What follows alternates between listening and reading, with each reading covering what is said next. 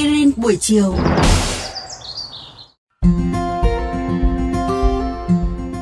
Thân chào các khán thính giả. Trần Ai xin chào mừng các bạn trở lại với chương trình Aspirin buổi chiều. Hy vọng những thông tin mà chương trình chia sẻ sẽ không chỉ đáp ứng nhu cầu nâng cao kiến thức mà còn cho các bạn những giây phút xả hơi thật thoải mái nữa.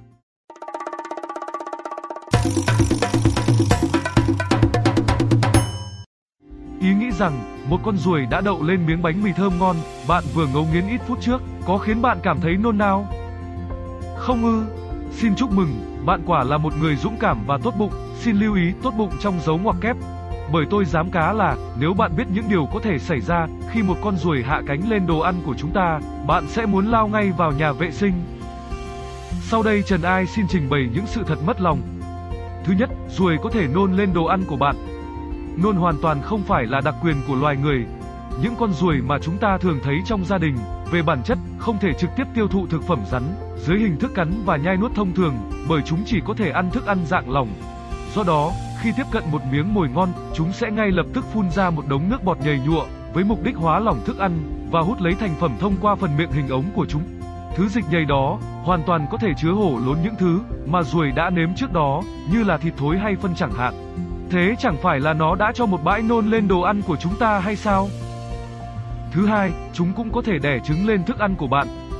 Đừng bao giờ để thức ăn của bạn tơ hơ ở một nơi có bóng dáng những con ruồi. Trong điều kiện phù hợp, một con ruồi cái có thể thoải mái đẻ 100 đến 150 trứng.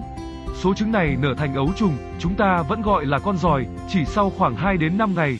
Những con giòi lúc nhúc thực sự là cơn ác mộng, với những tâm hồn đam mê ăn uống, bởi ngoài cảm giác nôn nao khiếp sợ, chúng thực sự khiến cho thức ăn của chúng ta bị nhiễm khuẩn.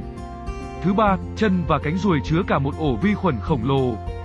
Ngay trước cả khi ruồi phun nước bọt hay đẻ trứng trên thức ăn của chúng ta, chúng cũng đã kịp lan tỏa cả một ổ vi khuẩn, tồn tại nhiều nhất trên chân và cánh của chúng. Nghiên cứu tới từ Đại học Công nghệ Nanyang khẳng định, ruồi không khác gì một máy bay chiến đấu, gieo rắc vi khuẩn và các mầm bệnh tai hại. Bởi mỗi khi cất cánh, chúng để lại và cũng mang theo cả một quân đoàn vi khuẩn ở vùng đất chúng vừa khai phá. Các nhà nghiên cứu cũng nhận diện đến 33 nhóm vi khuẩn có trên thân thể ruồi, phần nhiều trong số đó có thể gây bệnh cho con người, điển hình như khuẩn Helicobacter pylori, được xem như là tác nhân gây viêm loét và ung thư dạ dày. Giáo sư Donald Bryan đến từ Đại học bang Pennsylvania, Hoa Kỳ khẳng định cơ chế lây truyền mầm bệnh thông qua vật trung gian là ruồi đã bị các chuyên viên y tế cộng đồng xem nhẹ trong suốt thời gian qua. Và sự lây truyền này có thể diễn tiến nhanh hơn ta tưởng trong các tình huống bùng phát dịch bệnh. Thứ tư, sự thật là một con ruồi có thể mang đến cho chúng ta hơn 60 loại bệnh. Chính xác là ruồi có thể góp phần lan truyền ít nhất 65 loại bệnh tật cho con người và cả động vật. Tiêu biểu phải kể tới các bệnh nhiễm trùng đường ruột như kết lị, tiêu chảy, thương hàn, dịch tả, hay các bệnh nhiễm trùng mắt như đau mắt hột, viêm kết mạc, hoặc các chứng viêm đa cơ và một số bệnh nhiễm trùng da như nấm da, thậm chí là cả bệnh phong. Mầm bệnh từ ruồi gây nhiễm khuẩn đồ ăn cũng như lây lan trực tiếp khi ruồi đậu lên cơ thể người trước khi tiếp tục lan truyền trong cộng đồng thông qua tiếp xúc.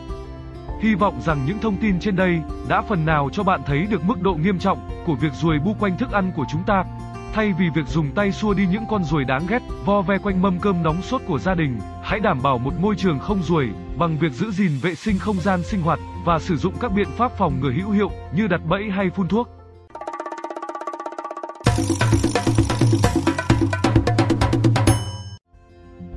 Các bạn nghĩ sao về chủ đề hôm nay? Để nghe thêm hoặc nghe lại các số Aspirin buổi chiều trên các thiết bị di động, thính giả của kênh VOV Giao thông có thể truy cập các ứng dụng Spotify, Apple Podcast trên hệ điều hành iOS, Google Podcast trên hệ điều hành Android, rồi sau đó gõ một trong các cụm từ khóa Aspirin buổi chiều, VOVGT, VOV Giao thông. Xin gửi thư góp ý hay câu hỏi về hòm thư aspirin buổi chiều a.gmail.com hoặc qua fanpage aspirin buổi chiều của chương trình. Rất mong nhận được phản hồi của các bạn. Xin chào và hẹn gặp lại.